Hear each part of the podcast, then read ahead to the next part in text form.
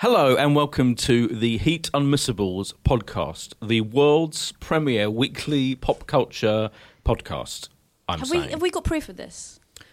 Okay, you can't prove these things, but you can Well, say can't- them. If you Okay, say it, it's true. Yes, if you build it, they will come. Yeah. Bodes It- well for this podcast. Exactly. One of my favourite films, Field of Dreams. Oh, I love Classic. Field of Dreams. Oh, Yeah. Kevin Costner's so amazing. These are not just random voices you're hearing in your head, they are the voices of two excellent, long serving Heat pop culture experts. Stephanie Seelan, hello.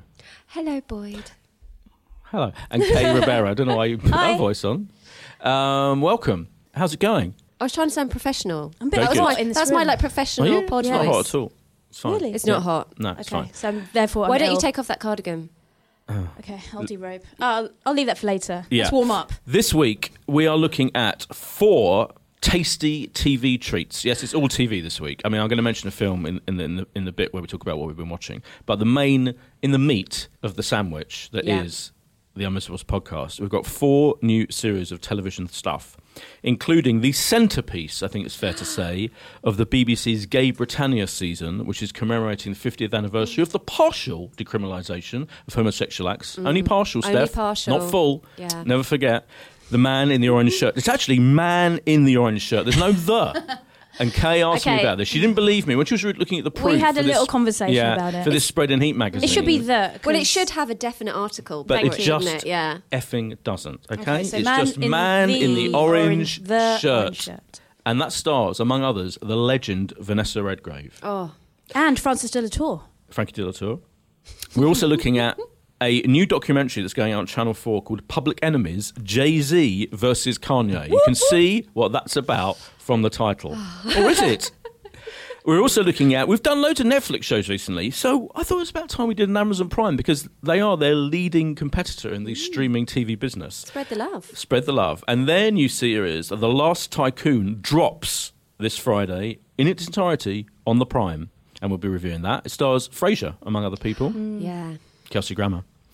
And finally, Insecure, which will be on Sky Atlantic and Now TV from next Thursday. And that is the second season. I don't know if either of you have watched season one. It's the second season. Second season Oh, of no. the of the HBO. It's on HBO in America uh, show, which has got highly high, full acclaim, high acclaim. But what All do the you acclaims. think? Full acclaim. Or what do you? Uh, what do we think? That's more important, isn't it? Mm, yeah. That's what No they're really what- waiting for. It doesn't Yeah. matter what acclaim they've got, it's what about we think. isn't it? Exactly. So, yes, four tasty TV treats. But before we look at those, it's the traditional first section of the podcast where I ask, what have we been watching and been excited about, and this, that, and the other. Kay, Kay's looking at me like she's got something exciting to say. Well, no, um, I took your recommendation and Oh. I started watching Top of the Lake 1. Oh, did you? Oh, I'm Yes. so pleased. GFY, Yes, I- good for you. yes, I did. Oh. But what I would say is because I watched it on Sky, I could only watch episodes one to four because they're repeating it. So I'm still a bit behind from you guys. Oh. But oh my god, it m- makes iPlayer, more it's on sense. iPlayer. It's Isn't not, it not on Sky, it's amazing? BBC, it's on iPlayer. Sorry, I was viewing it through Sky through the iPlayer. Oh, right. Th- oh, right. Catch Through the Yeah. iPlayer on the Sky Yeah, on the platform. Oh, but what, you, what do you think of it? I really liked it. Oh. And do you know what explains so much about her character, Right. right? Okay. Yeah. I mean, I have to say, obviously, there were some spoilers because I watched the first episode of um, season, Season two. two. Yeah, and we obviously spoiled, spoiled yeah, it for and you kind of told me a little, yeah, a big, actually a little big thing Mm. about it, so I knew something that had happened. But it's very enjoyable, and I'm happy I'm catching up. Yeah. But Yeah, so you it's think we were right isn't to tell people to watch bi- the first one before Yeah. trying to go? Absolutely, watch the first one before the second one. That always makes sense in life. maybe don't, maybe don't like, don't skip over the spoiler part because something that happens, you'll, you'll. You mean skip over the spoiler part of our podcast? Yeah, of course. Oh, God. Oh, yeah, well. because you spoilt it for me. Oh. But anyway, listen, um, I enjoyed Top of the Lake, and it was Oh, good. Good. Funnily enough, I had a conversation this morning on the Twitter on the, my way to work with esteemed film critic Nigel Floyd, who I used to cover the Wittertainment, Mark Kermode, Simon Mayo show on Radio 5 Live with for a long period in the glory days. And Nigel asked me, Um, because he's aware that Feels like these are the glory days. these are the, these are the secondary glory days. Nigel Floyd was Hmm. was interested in the fact that Top of the Lake is going out both as a weekly thing on BBC Two, which is what, what we mentioned last week on the Mm-hmm. podcast from from th- next from Thursday at nine o'clock, and at the same time is being made available as a box set binge on the iPlayer. And he was asking me what their strategy is and how this makes sense because he's like, well, why why don't why wouldn't everyone just watch it binge it on it at the same time? Why are they still showing it weekly? And I Oh no, but Well, I'm, I'm one of has those people who would watch it weekly. Right. Well, to- 'Cause I replied, to build yeah. up the anticipation, to watch it old school, and to have something to look forward to rather than just. so m- interesting because most people still the vast vast vast majority of people in this country people on the ground are Mm. Pogs. watching TV in a linear, as they call it, Good. fashion, Is that live. true? Yes, it's Oh, absolutely pogs. true. I'm with the pogs. Hashtag pogs. The vast majority of normal people Yeah. watch TV when people. it goes out on their television set. Now, obviously, the younger people, as Mm. as they you know are kind of watching it time, time shifting as it's called, and watching it on Dad iPlayer kids box sets to and their illegally proper downloading or titles. whatever. But most people in this country still are watching stuff linearly. That is so, shocking to me. and The BBC, particularly, if it's going to sh- if it's going to decide, Mm. like, as they have with this series, I think brilliantly to make it available as a binge watch for us trendy Netflix viewing Yeah. types. That's great. But the m- majority of people will still watch it on a weekly basis. It's, it's quite and all the figures count, It's- so it doesn't matter. Yeah, matter, all the right? figures count. Yeah. Yeah, it's just because we're so impatient. I just can't know that something's out there and been filmed and not. And no, it's also just to beat the internet because I don't want somebody Yeah. else to tell me what happens. Well, he was also saying, Nigel also that's then asked that, that well, he said, well, you know, how do people talk about it on social media? Because and they're going to spoil it Yeah. for each other. I was like, well, yeah, but that's true of Tell him anything to that tune in drops. for the podcast. Well, yeah, you, you, yeah, you I'm will tell him him. that I'm Get spoiling on- stuff. get Is on it Nigel? spoilers I'm here. with Nige. But the thing is that this happens anyway with big shows on Netflix and Amazon Prime because you know when they drop, people don't know when they're, when they're going to start talking about it. With, if they're going to watch the whole series in a weekend, so that exists. That problem exists anyway. Anyway, Steph, I thought I'd mention that. Yeah, what have you been watching this week? Well, um, I really, weirdly, the only thing that I've watched in a linear fashion, actually for I, years and years, I watched the end of Fearless. Did you see it? No, The Find of not. Fearless. So we reviewed it on the podcast. I actually Um, stopped Helen watching McCrory, and I was the last one. Week, last week, you, you, John Bishop had been sent away. and Right. you were happy about that. so that. I was the one who I think I didn't like it as much as everyone else, but weirdly enough, I'm the one who's continued watching it, and I That's 'cause Bishop is gone now. Well, yeah, when Bi- when I heard Bishop was off, I was like, yes, this is for me, and it was brilliant, absolutely brilliant, great ending. I'm obviously not going to spoil it. It'll So be you were happy with the ending? very happy with the ending, and it's definitely set up for another um, series. I think Helen McCrory is such a brilliant character. Yeah. Long may she continue. Yeah. Long may she reign. She is great, isn't she? Yeah. Oh, I'm pleased that. Um, is that the only thing you watch linearly? Honestly, In- for years, like and I, ever? I At an honestly, I haven't watched. I haven't watched anything in a linear fashion for years. Wow. Steph, you've got to get that. linear. You're so modern. You are. I the, you are the modern person. I am. Yeah. the- I have got a lot of spare time. Yeah. Um, I watched. I went to a screening this week of a new BBC series called Quacks, which is a, yes, Oh, I which love is a that name. comedy. You know James Wood who wrote Rev. Did you watch Rev, the brilliant comedy no, series but about? Oh, about that young, re- yeah, young reverend. about, about the, the, the vicar, yeah. yeah. and it was really good. And it kind of dealt with issues of religion and society, this, that, and the other. But it was really, really funny, Mm. um, week in, week out. This is his new thing, and it's about a group, of, a doctor and a dentist and a psychiatrist at the Mm. birth of all of these things in like the 19th century, and um, it's really, really funny. Um, and it stars. But the funniest thing about it, Rupert Everett's in it as this really pompous kind of boss of the hospital. Oh, I can um, see in that, London. though. and he's brilliant. He's so funny in it. I, I was very impressed, and that that'll be coming out soon. I'm sure we'll review it when Mm. it comes out soon. And I saw this film called Maudie.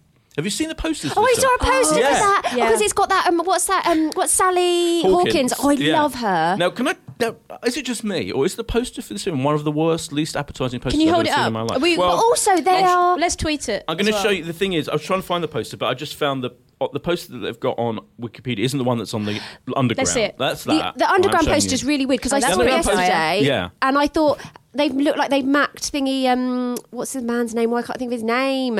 Ethan, Ethan Hawke, Hawke. yeah. Yeah. Ethan Hawke. They look like he was macked in next Yeah. to her. It was very, very. It is It's strange terrible. poster. Why is it? It just is a mess. Doesn't give you any idea of what it's about either. You- it- it- it- it's What is it about? It's a true story. So it's a true story about this woman, this much abused and put on woman who had arthritis from a very young age, and she kind of was like doubled over, kind of you know, and, and uh, had a kind of limp, and was a tiny little kind of woman who. Because any kind of physical defect in that time, so this is in like early 20th century Nova Scotia, not that early actually, but you know, um, it quite a long time ago, and she was kind of considered to be basically like a freak by her own family, by her brother, and she, and it's really sad. And then one day, this guy, the Ethan Hawke character, this is all kind of the true story, walked into the, kind of the local kind of market where she was shopping. Falls in love with her. Put a, no, put a sign Oh. up saying he want he needed a housemaid, a housekeeper to help him look after his tiny little house. Hmm. And he's this kind of guy who sells fish and has all kinds of dodgy dealings, and he's very hmm. angry. This angry, weird man who doesn't ever speak. She saw this sign, took it, and she decided that this is her way out of her life. Goes to see him and say, "I will be your new housemaid." They ended up getting married. Spoiler alert! It's all Oh, true story. okay. And she ends up being this really famous painter because she and her like hobby is like painting these little postcards and painting these very innocent, you know, like naive painting. I think it's called of like trees and birds and dogs and stuff. You know, seemingly rudimentary. But this woman came, saw them, who's from New York, and came over to, came to live in Nova Scotia, and, and thought they were kind of amazing. And it spread like wildfire. And she ended up selling one to Richard, Richard Nixon at the time. Oh, wow. When he was, yeah, when he was um, vice president. Yeah, and it was this incredible story. So it's a really interesting story. And she's amazing. Sally Hawkins is absolutely incredible as this woman, and he's and it's weird seeing Ethan Hawke playing that role. I have to say, but it was, it was a really interesting film. Yeah, so this is the fishing film that Charles was. Uh, This is the film, yeah. So our esteemed film editor Charles Gant sent, sent, sends emails about new films coming out, and he couldn't get to the screening, so I had to go and see it instead of him. Basically, he was like asking me, okay, whether he wants to see it, and his descrip- the, the description of it is literally like a woman suffering from all these ailments and, and can barely move and can barely walk. And her husband is a fishing salesman. Basically, it's like, oh yeah, and we were like, really "Mm, yeah, I'm kind of busy. I mean, it was a it- really it does- attractive. Set in Nova Scotia in the 19th Yeah. century. So Boyd 20th went. So I went, and but it was good. It was interesting. how many stars? Probably give it three and a half, four stars. Yeah. When's it out? It's out in a few weeks. Yeah, yeah. Maudie. Maudie. And that's her name, I'm assuming. Yeah, her name is Yeah. Maud slash Maudie. Yeah. Maudie's. Anyway, the crux, the meat. Let's move on to these four, as I'm calling them, tasty TV treats. Starting with Man in the Orange Shirt, which is, as I mentioned in the introduction, the centerpiece of the BBC's um, Gay Britannia season. So this is a season. I think it started already. It's mostly on BBC Two, but there's also shows on BBC Four, and I think there's iPlayer only things, and it's basically commemorating the 15th anniversary of when gay acts were decriminalized, most of them, but not all of them. And um, it's kind of like, you know, so basically, 50 years ago, if you were gay and you entered into any kind of relationship with another man, it was illegal and you could be imprisoned, and lots of people were imprisoned. It's And incredible to think now, right? It's incredible to And think. And it's yeah such recent history. It's just very scary. recent history. So this two is a two-part drama, Man in Orange Shirt. It's a it's a new story. It's written by um, novelist Patrick Gale, who, who's kind of a very very popular, successful literary novelist. But he created this story especially. So he was commissioned by the BBC. Said, "Can you can you, this esteemed gay novelist, you know, um, create us a special story in drama for BBC Two?" Commemorating this fact, this just this decriminalisation, and kind of touching upon gay male life in the last 50, 60 years, basically. So it was a huge kind of ambition that they task they set him, and it's been years in the making. And he's written it, and it's in two parts. Originally, it was going to be in three parts, and I might mention that later. Mm. It stars Oliver Jackson. So the first part is set in the past. It starts at the end of the Second World War, 1944, when Oliver Jackson's Cohen's character, Captain Berryman, meet who's a soldier in the army. He meets this artist called Thomas March, played by played by James McArdle, and he's, he's, he's a war artist. His job is to paint, you know, war imagery, and certainly those jobs existed. And they fall in love, but of course, it was completely illegal, and they had to keep it totally secret. Meanwhile. Um, Oliver Jackson's current character has a long time um, girl that he's known, considers kind of like a sister more than anything. He's Flora. known since Flora, since he's known since childhood, played by Joanna Vanderham in episode one. And he ends up marrying her um, because he doesn't want to, he can't live the gay life because it is illegal and it's scary and doesn't want to go through that. Thus infuriating, obviously, his lover, Thomas, but who kind of somehow would want to maintain that that relationship. That's the kind of first part. And then the second part, so that's all in, in hour one. Hour two, which follows the following week, is a modern contemporary story mm. with the character. Now, Kay's looking at me because she's like, how much of this am I going to explain? I mm. will say, because you're No, right. 'cause I haven't seen So the second episode. No, the- I haven't either. You see, it's literally set s- 60 years later, and there's another gay love story um, mm. touching upon similar issues about how kind of the whole history of what's happened to gay men mm. has, has affected this particular one individual and why he has intimacy issues. This and that. It's really mm. interesting. So it's kind of like two separate, connected? but there is a connection, and the connection is the character played by Joanna Vanderham in this is the woman that, that that the gay guy marries has to marry, and she ends up, as we'll discuss in a minute, what happens to her is Mm. a terrible, tragic, sad thing, and we see her as a grandmother in the Yeah. second part to this la- to this guy. She's Vanessa by Vanessa Redgrave. character. Yeah. So you see her in the first one, Yeah. and you see a picture of um, Yes. Her husband. Yes. as well. So the man you in the- know they're already you already know they're related. Right, so there's paintings. Yeah, so there's like these, these, these. He's a painter as well, the, the, the young guy, and he pa- he paints a picture of the guy in an orange shirt, mm. and that becomes an important The painting in their shirt. lives. In in the orange shirt, in an orange No, shirt. man in orange shirt. K. Yeah, with an it. orange shirt. Anyway, I've, I think I've, I think I've kind of a very good explained vaguely what the whole thing is. Yeah. What did you think of this centerpiece of the Gay Britannia season, Stephanie Seelan? I found this so devastatingly sad. It really made me feel so upset. I was actually in tears just because I think mostly because I thought Oliver Jackson Cohen was such an uh, incredible actor, and I really felt his desperation at being torn between having all these. There's a bit uh, where some of the letters that he's written to Thomas, his wife finds them, and it just. I felt like it absolutely ripped my heart apart, if I'm honest, and that, that's mm. not an exaggeration. It's really he's so good in it. You you really do feel like God, what an anguished situation he's in. It's so terrible. So I, I mean, I just I thought it was really beautifully done.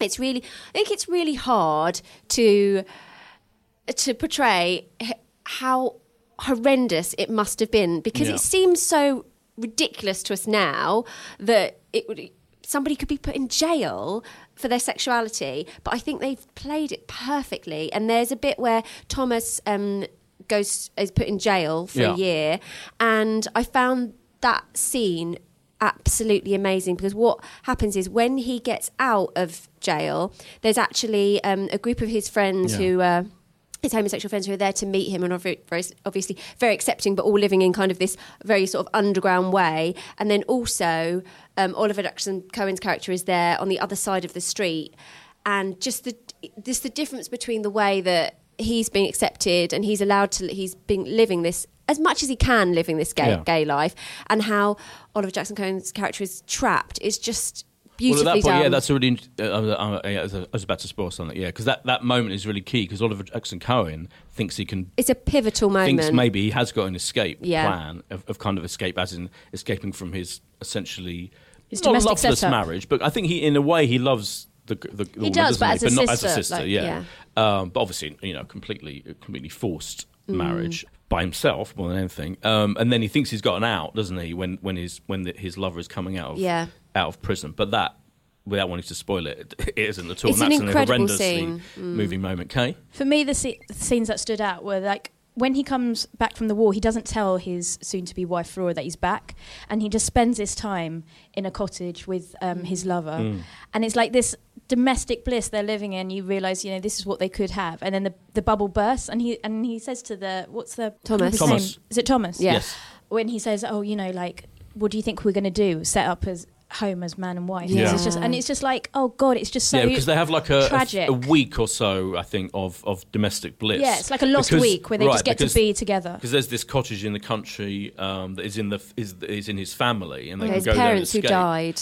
So Yeah. no one, no one knows they're So there. bolt holes. They can do what they want. Yeah. Yeah. it's like freedom is in this, but but the reality is, of course, they can't they can't, they can't maintain that. They got to they got to somewhere live their lives. Yeah, The, also, the other scene was when um, they get married. So he gets married to Flora, yeah, and horrendously asks hi um, Thomas to be best man, which is just like, how can he bear Yeah. to do that? But it's but the scene. he is his best friend as well. no, of So, course. yeah, but yeah. I mean, how can you know Thomas as like being broken-hearted? How could he even go through that? But like, there's a scene in the toilet afterwards where you know Thomas is trying to convince him, look, it's not too late. Even Yeah. now, it's not too late. And they have this like physical altercation. And he's Mm. like, look, it is too late. And if you had any decency, you know, and you. Uh, know what's good for you you need to do the same like move on it's just so tragic but Mm. it's a beautiful love story i really like frances de la Tour in it because she is thomas's mother yes, and she portrays this really sympathetic, Yeah. actually remarkably sympathetic mother Yeah, who's yeah. like encouraging um, Oliver Jackson Cohen's Yeah. character. Yeah. Very accepting, isn't Yeah, she? she is very Yeah. accepting and saying like, you know, you, he's in love with you. Yeah. You've, you know, he's under your skin. You're under his skin. You need to go visit him in prison and stuff. But um,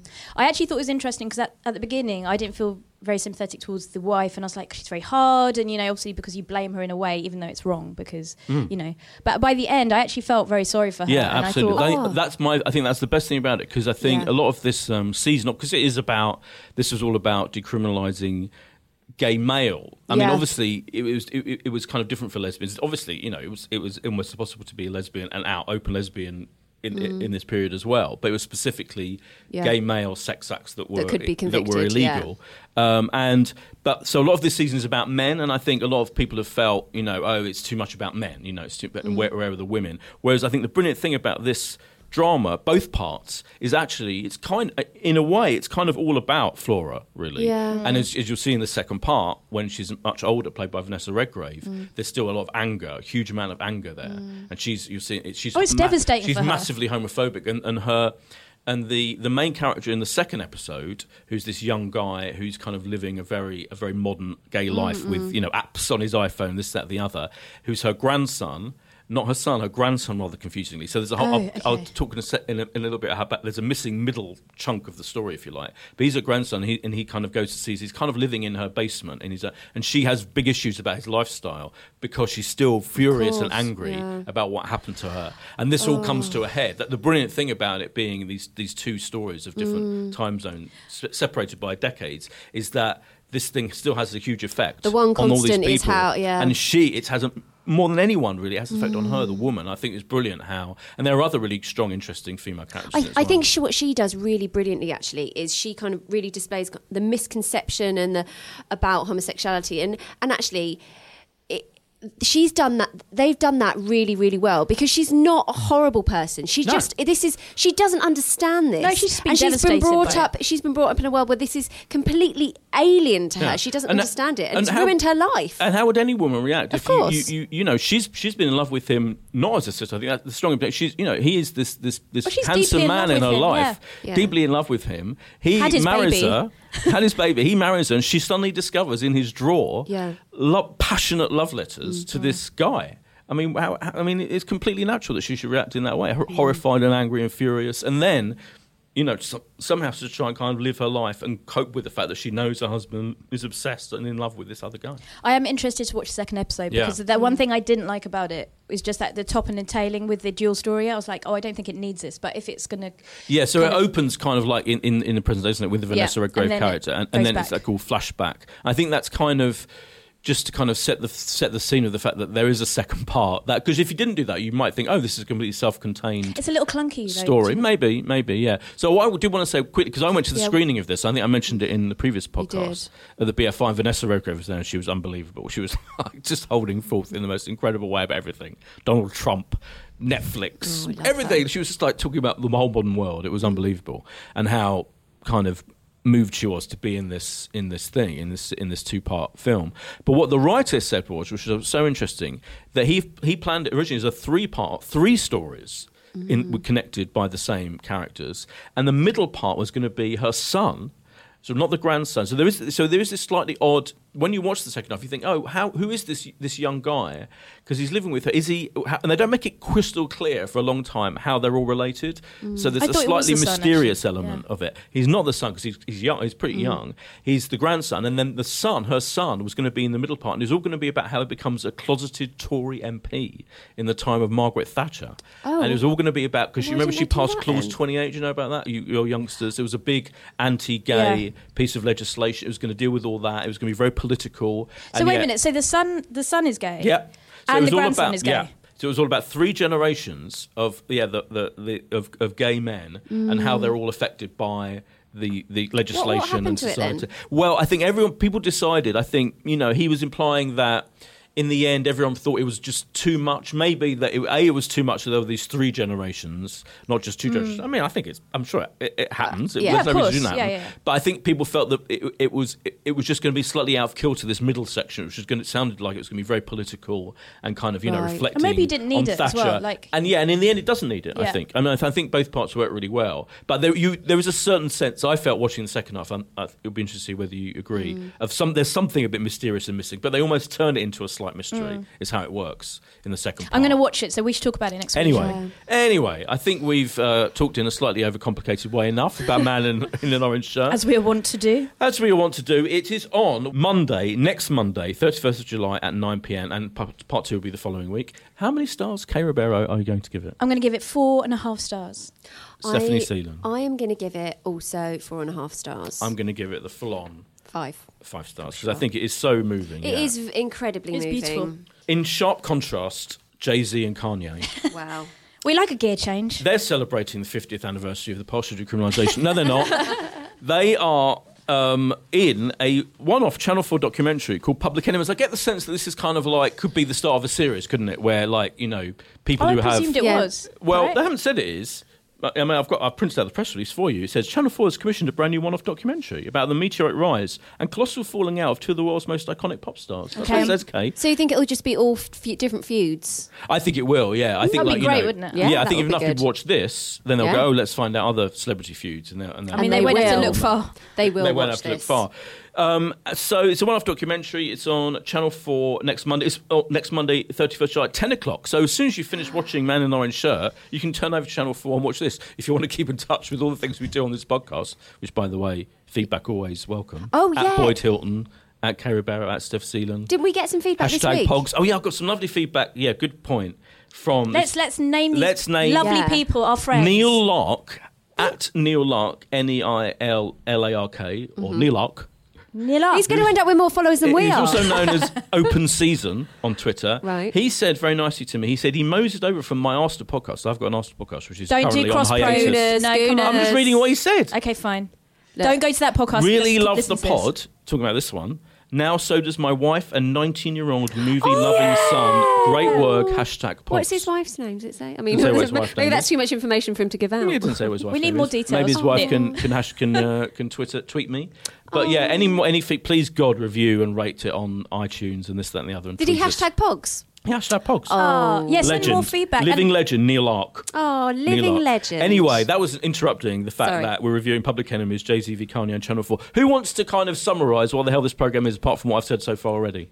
I, I can. Please, oh, go do you on. want No, go on. Okay. Come on. Right. Okay. So this is basically showing you the roots of where Kanye came from in his kind of suburban town of Chicago and Jay-Z from Marcy Projects in Brooklyn and it's all about how their meteoric rise to fame and how they then came together um, and indeed how they fell out. And it includes home uh, video footage. It's got uh, friends. And interestingly, it's really only got friends of Kanye talking on this, which is which was one of my sort of problems. No, it doesn't have any Jay Z friends. Boyd's Oh, looking at me. I'm trying to no, remember. Yeah, No, it's all you it mentioned- doesn't. friends. It's That just didn't occur to me because you've just well, said. I think really that is that is one of the major points Right. about it. So it's Right. all about how how they how Jay Z has made himself into this gigantic amazing business tycoon Mm. and how for years and years he kind of kept Kanye at arm's length which I had no Sad. idea I about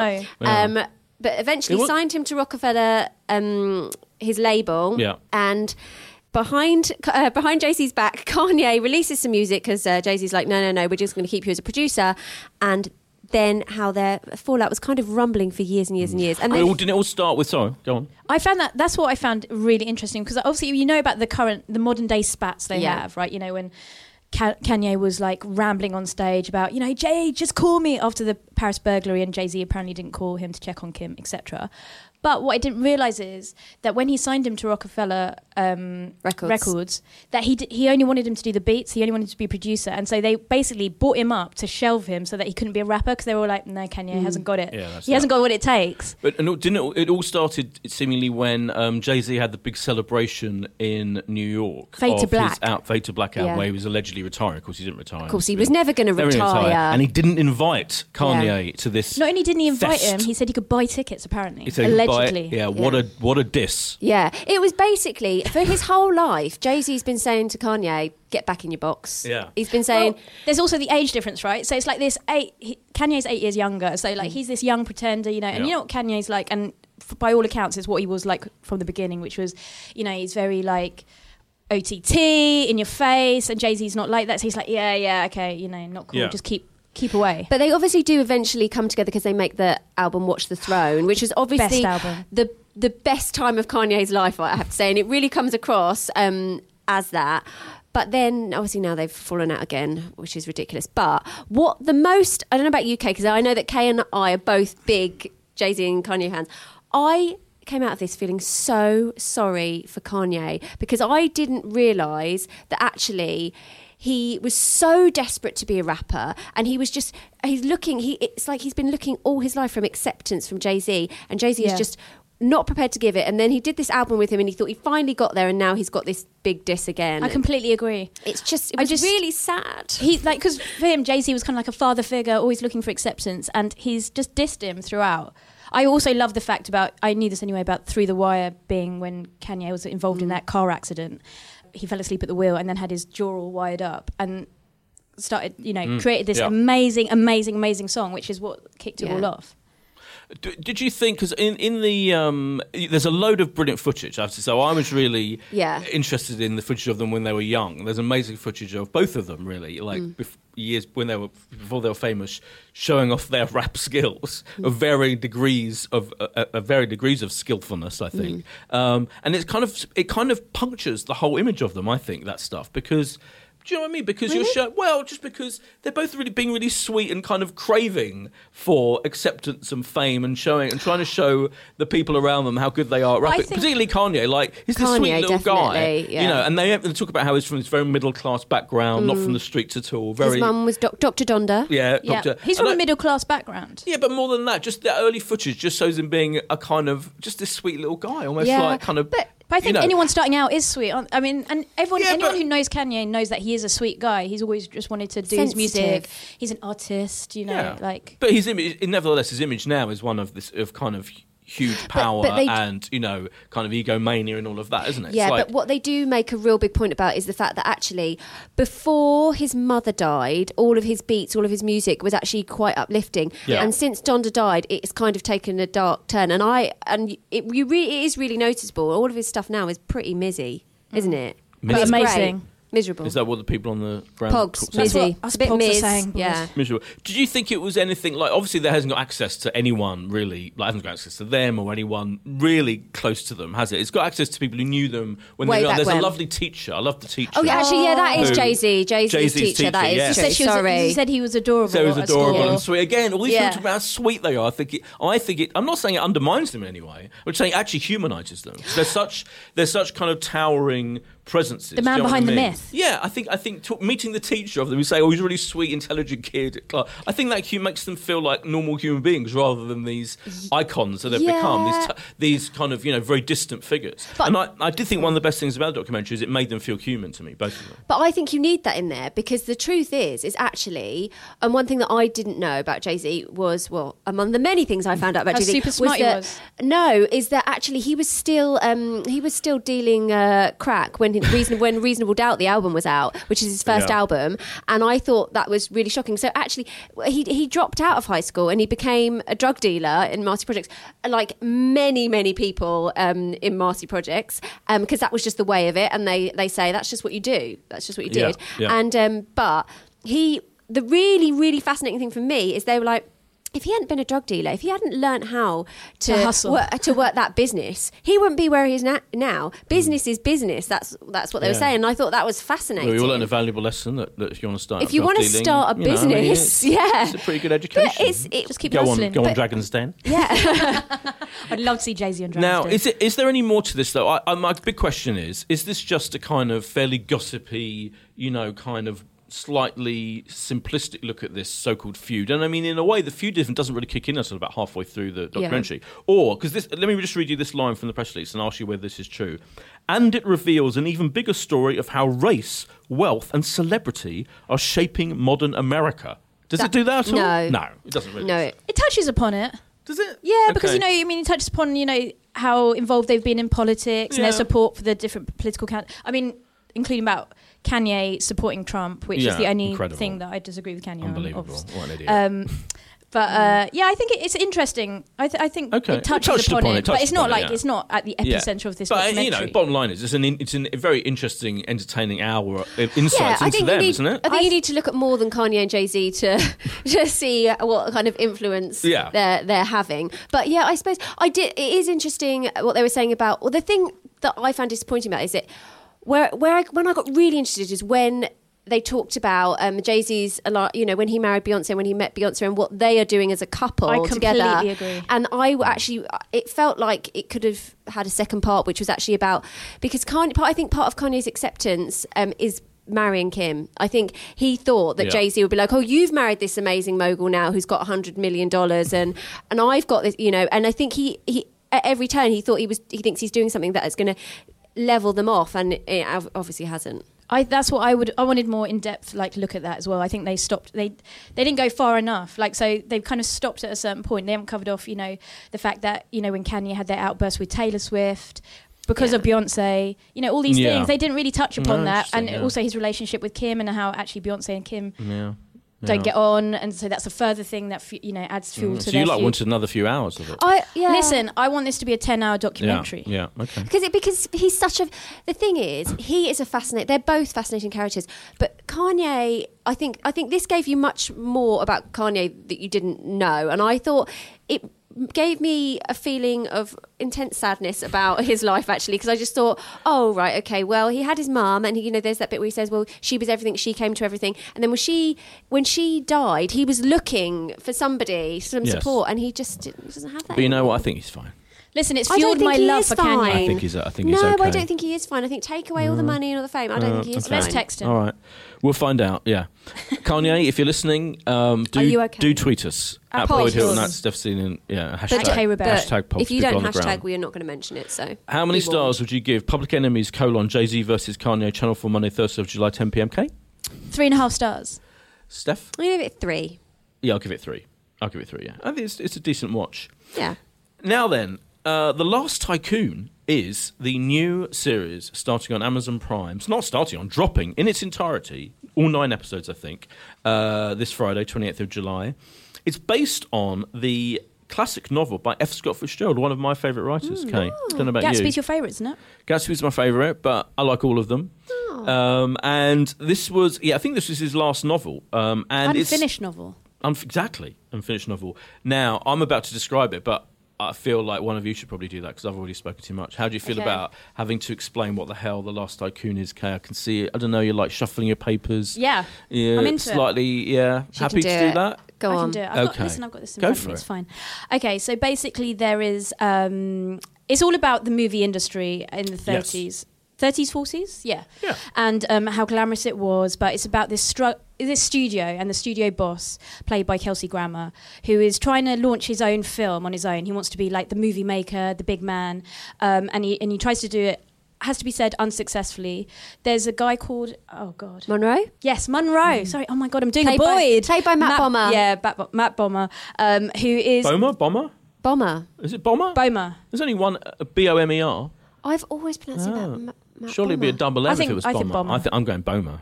Bomber. Anyway, Bomer Bomber. Bomer bomber. Um, who uh, is a very good screenwriter and tries to help him throw into the mix union issues and There's it's German money funding this, so Yeah. there's it's kind of a real big problem for them, isn't it? That they want to, they the Germans want to have control, and the sort of main crux of the story is that Monroe Yeah. had married Played an by Matt Irish, Bomer. Ma- played by Matt Bomber, Bomber. had married an Irish immigrant. Yeah.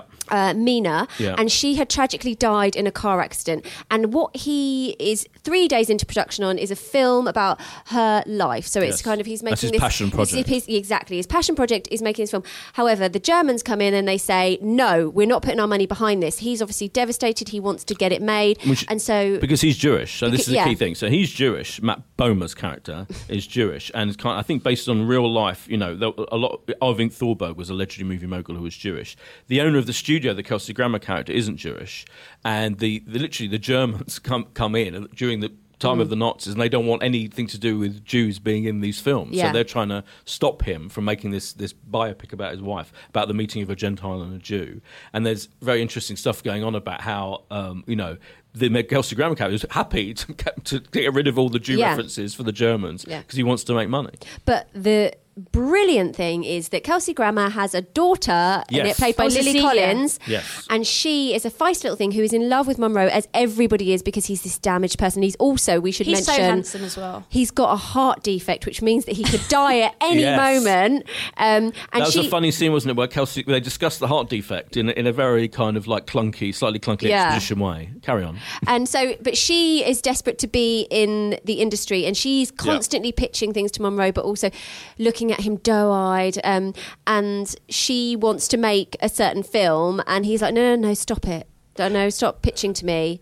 So, my- so, so my question is: This is like you know, there's a slight Amazon Prime versus Netflix thing going on, isn't there? Obviously, you know, Mm-hmm. Netflix is is I think creating more original programming than Amazon Prime. Amazon Prime's pretty close. They've got a lot of you know, Transparent. I think is their best show, which is about to start its fourth season Yeah, I coming forget up. that's on Amazon. Quite soon, Mm. absolutely brilliant on Amazon, um, and they've had quite a few. You know, they have quite a few of their original programs, and this is the latest one. And they do this thing where they have a. they did this with this show, so they'll commission pilots, and they'll give quite a lot of money to to, com- to production companies to make pilots. And this start, and they put this went out like I think maybe six months ago, and they'll get feedback from Amazon Prime subscribers, and they'll rate it, and they will look at the figures, and they'll kind of commission partly, not completely, based on that. So you know, It's ruthless. It's like It this movie. It's like the movie Yeah. industry. It is interesting. So my question is: Is this up there with the kind of thing? I mean, Netflix has been had variable stuff recently. We've talked about you know one show we really liked, didn't we? we really Girl Boss. No, it was the one we didn't like. Yeah, well, we- I didn't, we didn't like. so much. Yeah, um, and you know Ozark we liked. Oh, Ozark, yeah, Ozark's Ozark we liked. The one before about the psychological, the psychiatrist. Gypsy. Oh, Gypsy, yeah. Gypsy, Gypsy, thank you. Naomi didn't like so much. Was a bit Who's boring. now going out with Billy Crudup? Okay, Billy Crudup. So my my my, this it is here my, first. my Sorry, it's very long-winded exciting. question is where does this fit in the kind of new Netflix Amazon Prime series that drop in their entirety as this one is? I wouldn't recommission this one. Oh my Yeah. god, Why? scathing! I just I didn't enjoy it at all. Mm. I mean, I thought like I really loved it for the glitz and the glamour. I mean, I thought the It looks costumes. amazing, yeah, doesn't it? Yeah. they've thrown a lot of money at it. The costumes are fantastic. I think the costume designer did Mad Men as well. You know, Mm. you can really see that, especially um, Lily Collins. Lily Collins' Mm. character Cecilia. She wears fantastic outfits and stuff like that. But it's just. I mean, it focuses on the bleaker side of the industry, you know, all the ruthlessness and the negotiations of the movie bosses. And, you know, I thought the whole union stuff, I just wasn't interested in. I felt like I got bogged down by that. And I just felt like it was quite clunky and th- it wasn't very, even though it's such a glamorous, Yeah, glossy yeah. production, it didn't Yeah. feel finessed in any way. Oh, okay. Yeah. Mm. Steph? I I didn't like it for the first 20 minutes and then what happens is Monroe's character meets another Irish girl Yeah. um, Kathleen. and, and then I got excited because I, I wanted it to have a proper love story element and then I liked it after that. and then there's a great shocking thing that happens at the end of this episode which will keep me interested for the next one I'll definitely watch the next one it Right. wasn't my absolute favourite and I'm going to kind of disagree you're both saying that you thought that it looked really beautiful I actually I don't know what it is about the lens, but it didn't seem to have the, lens? Netflix sheen on it Oh. for me. It didn't. Well, it's have, not a Netflix show. Yeah, but that's Oh, what okay. I mean. Oh, It I didn't have the net. Right. It didn't have the Netflix sheen. Oh, that, okay. it, that Oh. Do you know what I mean? It just seemed. It didn't seem as Really? beautifully filmed for me. I didn't think. I didn't think it was as Oh. Beautifully filmed. Oh, I, that, I mean, for me, the best thing about it was the way it was filmed. I Really? thought, I, I thought it was, uh, and that there was some interesting kind of camera work and kind of quite clever dissolves and this kind of thing, kind of some some trickery. I, th- I, I thought it did look good. My, my issue with it is, I think, I think it's got a really good. I think the idea of adapting that novel was really good. I think I'm really interested in Hollywood in the 30s and the whole Jewish thing and the, and the Germans. I thought that was really interesting. I feel that the dialogue is clunky. That's I think Oh, that there's so something But they're, wrong. trying, but they're trying to they're trying to speak in that very old that that is a really good point. They're, they're speaking in a very kind of old Hollywood way. In Why? I know that I agree, but it does seem But like but they're doing would- that. But I don't think it's just that. I think it's the right. Like I think it's the right the script. Like I know it's obviously based on, but I mean it hasn't Yeah, the- been updated the, anyway. The dialogue in yeah, the script. It's just, yeah, yeah, no, but it's the, but it's like it's. I- I'm interested in the storylines, kind of, but I, I think the stuff that the actors are forced to come out with doesn't. Uh, whether you're right, whether he's trying to replicate the way people spoke in the, but if, in which case I don't know. What, I don't know what the point of that But is. this ironically feels like the bad film that they're they're you know. yeah, I just thing. think the I, I feel the actors. I'm looking at Kelsey Grammer, for example. You know, who I love. Facial one of my greatest things of all time. And I feel he's not comfortable saying No. his lines. They, No. they don't. They're very. They're unnatural. And I don't. And I and I feel it's a complete mistake on the part of the writer who's the guy who wrote it and created and is running the show. Is a guy called Billy Ray, who wrote uh, Captain Phillips and The Hunger Games. He's a good screenwriter. Mm. I just feel whatever he's trying to do. Maybe it's deliberately making it unnatural, the what they're saying, but I just feel it's aw- awkward can't and be You know what it reminded me of? Yeah. Right. You know, do you, you know Hail Caesar, the film Hail well, Caesar. Which yes, I was going to mention Hail Oh, were Caesar. you? Was he incredible? Absolutely. I love that Yes. film. That's how it's done Yes, for me. When you're going to do an old something Steph, about I was going to. I'd Were literally you? written down Hail Caesar because so Hail Caesar, the Coen Brothers film, Yeah. is set in the fifties, so it's mm. slight, it's a later time period, but it deals with a lot of the same stuff. Exactly. a lot of the same stuff, and it's just a masterpiece. Isn't Yeah, it? it's yeah. funny. Yeah. it's moving. Hmm. It's kind of slightly political, a little bit about how stuff was working back in the day. And I just this is so not Yeah. anywhere near as good. And if I'd have been Amazon I'd have been like, hold on, Hail Caesar Caesar's arrived now. yeah. let's try and get someone to do something with that. I totally agree. That tone, Yeah. rather than this very. It's very serious. It's quite ponderous. I think is my problem with it. So yeah, I'm not. I was disappointed. I have to say. I agree. How many stars, Kay, for the Last Tycoon? I'm going to give it three stars, and I won't be tuning in for the second episode. Steph. I'm going to give it three. I I do want to see what happens, but yeah, I mean, Hail, it's no Hail Caesar. I think I might give it two. I just feel I'm, I'm Ooh. really. It's a snooze fest. I just think you know. I, I think these days you've got to have more to a show that really grabs you and keeps you going. And I don't feel like there's anything about it that makes me want to carry on watching it. I'm just going to make one more point about Matt Bomber. do it. Right. Matt The, other thing that is a bit disappointing is did you have you seen The Normal Heart? yeah, of course. yeah. Okay, so The Normal Heart is an incredible HBO, film. yeah. um, it was shown on Sky Atlantic with thing uh, about gay, Julia Roberts about and HIV. absolutely yeah. and I he's such an incredible actor in that and in this I didn't think he was And he's that really good good. an In, he's actor. in the Magic Mike films. He's great. Yeah. yeah. He has to strip off and do that, and he's very incredibly handsome. But I just think, I, I, but I don't blame him. I blame the script. I don't think Okay. he's given enough interesting stuff to say. Right. And they're all speaking in this, as I've said, this unnatural way. It's Yeah. weird. Anyway, enough of that. It is. If you want to have a look and see what you think, it's on Amazon Prime starting this Friday, and will drop in full as they do. People on might like it. Yeah, uh, people on the Let ground. us know. Pogs. Let, let- absolutely. yeah, let us actually I really want to know if Pog's like Yeah. this. Finally, we turn to Insecure, which is the second season of this HBO original comedy series. It's created by Issa Rae, who stars in it and plays a woman called Issa, so it's kind of, you know, clearly based partly on, on her life. Oh, it's co-created with Larry Wilmore. Do you know Larry Wilmore? He's this brilliant guy who's been on like the those kind of satirical news shows, satirical, satirical, Satirical. news shows in America, and he's very funny. They kind of they, they they created together, but he's not in it at all. It's all about her and her friendship with her her best friend. They're in LA. They're in the kind of they're kind of trying to maintain relationships.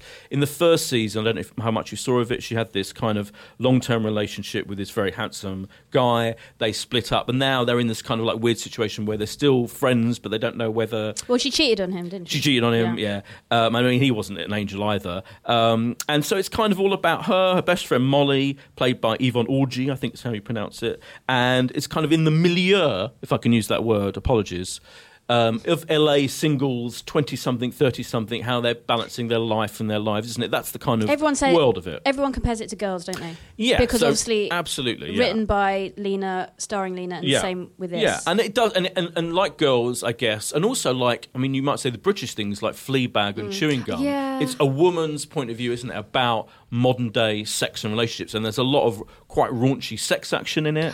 Very raunchy. But right, Oh, okay, yeah, we okay. should have a- yep. I, I sense already some disturbing, slightly, Prudence, come on. yeah, yeah, prudishness. And um, what? But so, what do we think? You know, I'm a fan of this show. I thought I watched season one on so it's on Sky Atlantic Now TV. I watched season one. I thought it was really, really funny, very believable. I completely believed in the Very whole thing. believable, Um, but what about you two? I feel you're virgins to the whole thing. This is almost a return to the virgin viewing slot, isn't it? I Okay. really liked it. I thought it was really funny, and I really liked the realism of it. Like going back on the dating scene, all the online stuff, her horrendous date she has. Um, also, the tactic of trying to get Lawrence, who is her ex-boyfriend, who she cheated on, back by. Um, faking a part well having a party but Yeah. to make out like she's really you know getting on in life everything's really good um you know i'm i'm fine you know inviting him over to collect his post in the hope that he'll Yeah, want to and Molly, the, love. the friend, kind of realizing halfway through this is what she's done. She's Yeah. created this this party just to get him. Yeah, Exactly. exactly. So um, yeah, I thought I thought it was very funny. I wanted it like I wanted to see the second episode because I wondered if it get, got even funnier, and it does. So keep tuned. Yeah, I like the um the opening sequence where she is going on all those different dates. But let's just talk about the sex Yes. because there's a lot of it, Yes. and it's and it's they're really naked. Do You know, like I know Yeah. that sounds weird, but they're both they're all proper fully naked oh, when Oh, they yeah. have their sex. It's like real writhing Like around. girls, they don't. Yeah. Yeah, like girls. Yeah, Yeah, but I it- mean- it- but the sex scenes are, uh, are realistic and believable. Really- yeah, realistic. I mean, you don't. You know, it's not hardcore porn or anything. No, it's That's not, hardcore porn. It's But very I know what you mean. There's bodies. There's normal. You Yeah. see the women fully naked and the men fully naked. Yeah, I know what you're saying. Yeah, but and you found you're you're you're Oh, against do you know that. what? It's not that. I think it's because I watched it this morning and it's probably too early to start the day watching a lot of sex. yeah. I think I think You don't want that much nudity. eight forty five is not the time no, to watch it. This is no. not one. I mean, it's the going out at ten thirty-five on Sky I think it's now, fine. so That'd be 10:35 fine. Yeah, totally that's the fine. time slot to watch I it. I think maybe that's my issue with it. Ten thirty sex allowed. Eight forty five sex in not the allowed. morning, I was just like, "Oh God, there's some boobs. Oh God, there's a bum." Yeah, I mean, yeah. great, all in great shape, fantastic.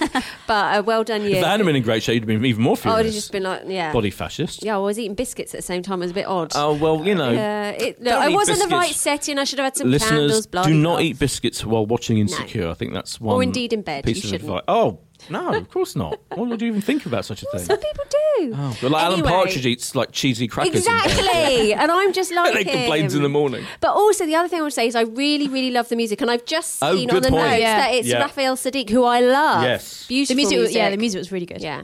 But didn't you think uh, the thing I love about it actually? Because it's interesting. You said you know you hinted. You said the second episode was funnier than the first. It's not a. It's not a thing with jokes. Like it's Oh, you know. no, no, no. It's the comedy comes from just the observations Yeah. of what the characters are doing. And my favourite element of it, and, and this was definitely true of the first season. It's in there in this first episode of the second season. Is just when they're the, the, the women just sitting there chatting, chewing Yeah, the fat, absolutely. talking about stuff going on. I think it, they're Also, the it's very best realistic, bits. it's yeah, like- it's Yeah. so, and I don't know the extent to which it's improvised. I kind of think it isn't. I think she's scripted it very, very closely, but it's so real. Those conversations, they're so funny and they're so well observed, and not much happens. I mean, not mm. much happens in any episode, to be honest. It's very. It's a bit like Master of low. None. Yeah, right. Yeah. It is like Master of None, yeah, which is I guess like a more male mm. version of this scene, but it's even less plot heavy than you know. Girls sometimes has quite, doesn't it? Has quite kind Yeah, of they go on plot heavy road trips episodes. and yeah. things, yeah. Yeah, and there's kind of this is it's very plot light, you know. But I think that's I really like that about it. It's very loose and freewheeling. One of my favourite scenes was just her trying on different outfits, Right. ready for his visit, just Yeah. talking to Yeah. herself. So nothing's essentially happening. Oh, She It's has some great stuff. She had, there's some great like internal monologue. We see her, you know, what's going on in her mind um, in the, in that opening dating sequence where she's like speed dating with these guys, and she's kind of like what's really Yeah. she's really thinking about them. Very funny stuff like that all the way through. There's there's little moments where she's almost t- talking to camera and stuff. I think it's I think it's a really They do show. drop the M bomb a lot. I just have to warn if you're Yeah. of sensitive nature. Like, yeah, but I think it's real. Again, that's real, isn't it? Oh my God, I think, totally real, but you know, black people among themselves are allowed to choose the N word, Do you aren't know they? what? I thought you said the M word. I was like, what is the M word?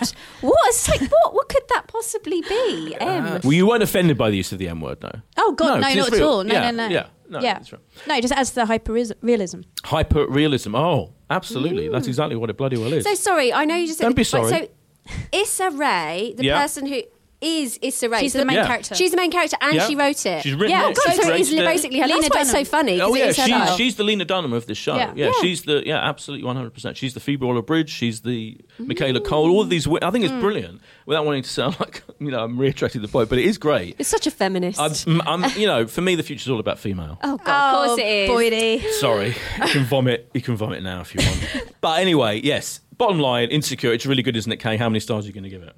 I'm giving four stars. I thought it was really good. Yeah, I'm going to give it four and a half. Oh, I'm going to give it four. It starts season two. I think season one, by the way, is available as a box set on Sky Atlant- Sky and Now TV. So if you want to catch up before it starts next Thursday, the third of August at 10:35 p.m., which is the right time to watch it because of all the sex, Yeah, not eight forty-five. because of all the sex and nudity. A Lot of sex. And now, as we wind up towards the end of what I hope we haven't gone over our hour, otherwise Kay's going to be furious. Oh. It's time. It's question time. Da da da da da da da da da. Da da da da da da da da. Da da da da da da da. Da da da da da da da. Question time. You fell apart there. You did. John Dan made me laugh. pointing it like pointing at uh, our producer, guru, editor, John Dan, blaming Most him. importantly, I friend. didn't give He's my just all. I sitting can there. only He's apologise. just sitting there. Listen, I'm sorry. Yeah.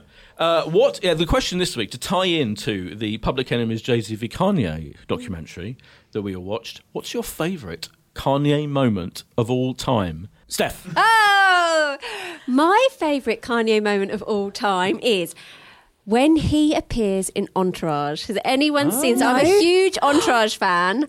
Oh, wish Oh my god, how good! How good was it on a scale Okay. of Ed Sheeran, GOT? Don't even say those words Okay, to me. fine. Get out. That was horrendous. Okay, so do you remember the period of Kanye's life when he was wearing a lot of golf jumpers?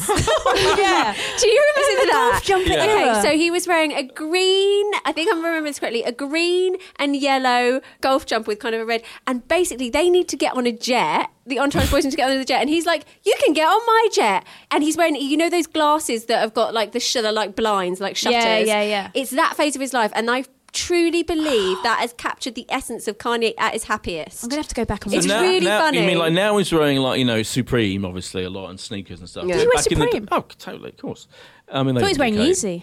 Well, Yeezy, Yeezy trainers, yeah, and, he, and easy, but yes, he's often He's top often to toe seen- Supreme, Often seen, often Yeah. seen wearing Supreme. do yeah, all Supreme do a golf do. jumper? Um, they have done kind of golf. Oh, they do everything. Yeah, they've done a golf I'm waiting for the before. Yeezy Supreme collab. Uh, it could happen. Although the, the problem with Yeezy is because it's Adidas and Supreme only really do collabs with Nike. All the Oh, information. Yeah, God, yeah. Of course, so Kanye did do. Kanye did do Nike first. That was his first big thing, and then Yeah, he fell out they with fell them. out, Yeah, they and they- fell but those out. Yeezy shoes, by the way, they're horrible. Oh, excuse anyway, me. Anyway, oh. They are lovely. They're disgusting. That's the final test of, of, of your kind of sneakerhead is if you're taken in by the whole Yeezy I'm totally design. taken in. Oh, I love the new Say, I white don't ones like as them, well. but I love him. No, they're terrible. I like yeah, but I've got some, but they're That's not fair enough. Yeezys. They're from Thailand, and I call them Feezies. Fake Yeezys. Yeah, oh, that's Yeezys. fine. Oh, I admire the fake Yeezy. Yeah, that's that's fine. But they are horrendous. Anyway, Kay, what is your favourite Kanye moment? Oh, all the moments. Um, but I like all the moments he's on the Kardashians because, as you know, I'm a Kardashians Yeah. fan, keeping up the Kardashians. But he also always looks like a little schoolboy about to be told off, and he's really shy. And I don't realise how shy he is, but he just barely can get a sentence out. That's not a moment, Kay. They're all Oh. moments. I think you've got to narrow it down to one moment. I'm not accepting this. Come on. All right, what about the time that he was on a zip line with Kim Kardashian? That's I think that's a great I mean, that is a great Yeah. moment. Right. Okay, Thank fine. you. Pedant. What episode of Keeping Up with the Kardashians is that? Episode, uh, it's series 13, episode 12. I would have believed that if you hadn't have looked slightly, slightly clearly like you're making it up. I would have completely. You could have done that with a straight face, and I would I have know, totally believed but I'm it. always, I was Oh, well. smiling. My favourite, if you're wondering, uh, Kanye moment is that brilliant video he did for the song "Famous." Do you remember Yep. when they're all naked in the bed with him, and Donald it Trump? featured Kim naked, George W. Bush, Taylor Anna Swift. Wintour, Donald Trump, Rihanna, All Chris. Brown, Caitlyn Jenner. Bill Cosby and Taylor Swift, all like these amazing. It was brilliantly done. It was my, Yeah. my you know, and I think it did show because I, I complete. I'm not a huge, you know, it's not. I'm not a massive rap music fan. I'm not a fan of that kind of music No. generally. You surprise us. Patronising. I'll keep my finger on the nub of, of what's going on, but that not only is that a great song, I think that's one of his best I songs. was going to. I was going to ask you, Brilliant what's your favourite Kanye song? That's one of my favourites. But that video was a proper piece of like genuinely a great idea, brilliantly executed, and I think it shows like he is a really, really smart, clever. He's an artist. Boyd. Totally, I- he is literally an artist. I think my moment's the best out of all of your moments. I'm sorry. no, I think mine. I've What, gone the zip vintage. I think we Wire. know Kay's is definitely the worst because she was forced to narrow it down because she was any moment he's in. In the Keeping Up with Kardashians. Yours is too recent. Which is by history. definition not a moment. You No, know. mine was the best. Let's rank them. Uh, mine was the best. Yours No, was the mine was the oh, best. It's Oh, descended into Get out. anarchy. Descended Get into out. over an hour. Apologies, dear listener. Um, Steph is off to New York, aren't you? This I'm off to? New York. But you'll be in back two in time for next week's um, Listen, podcast. I've changed Can't my keep holiday away. to make sure Bloody that well, I can come so. back. Um, please do send us all your feedback. Please rate us and review us on the iTunes, and we'll be with you next week. Thanks. Bye. Bye. Bye.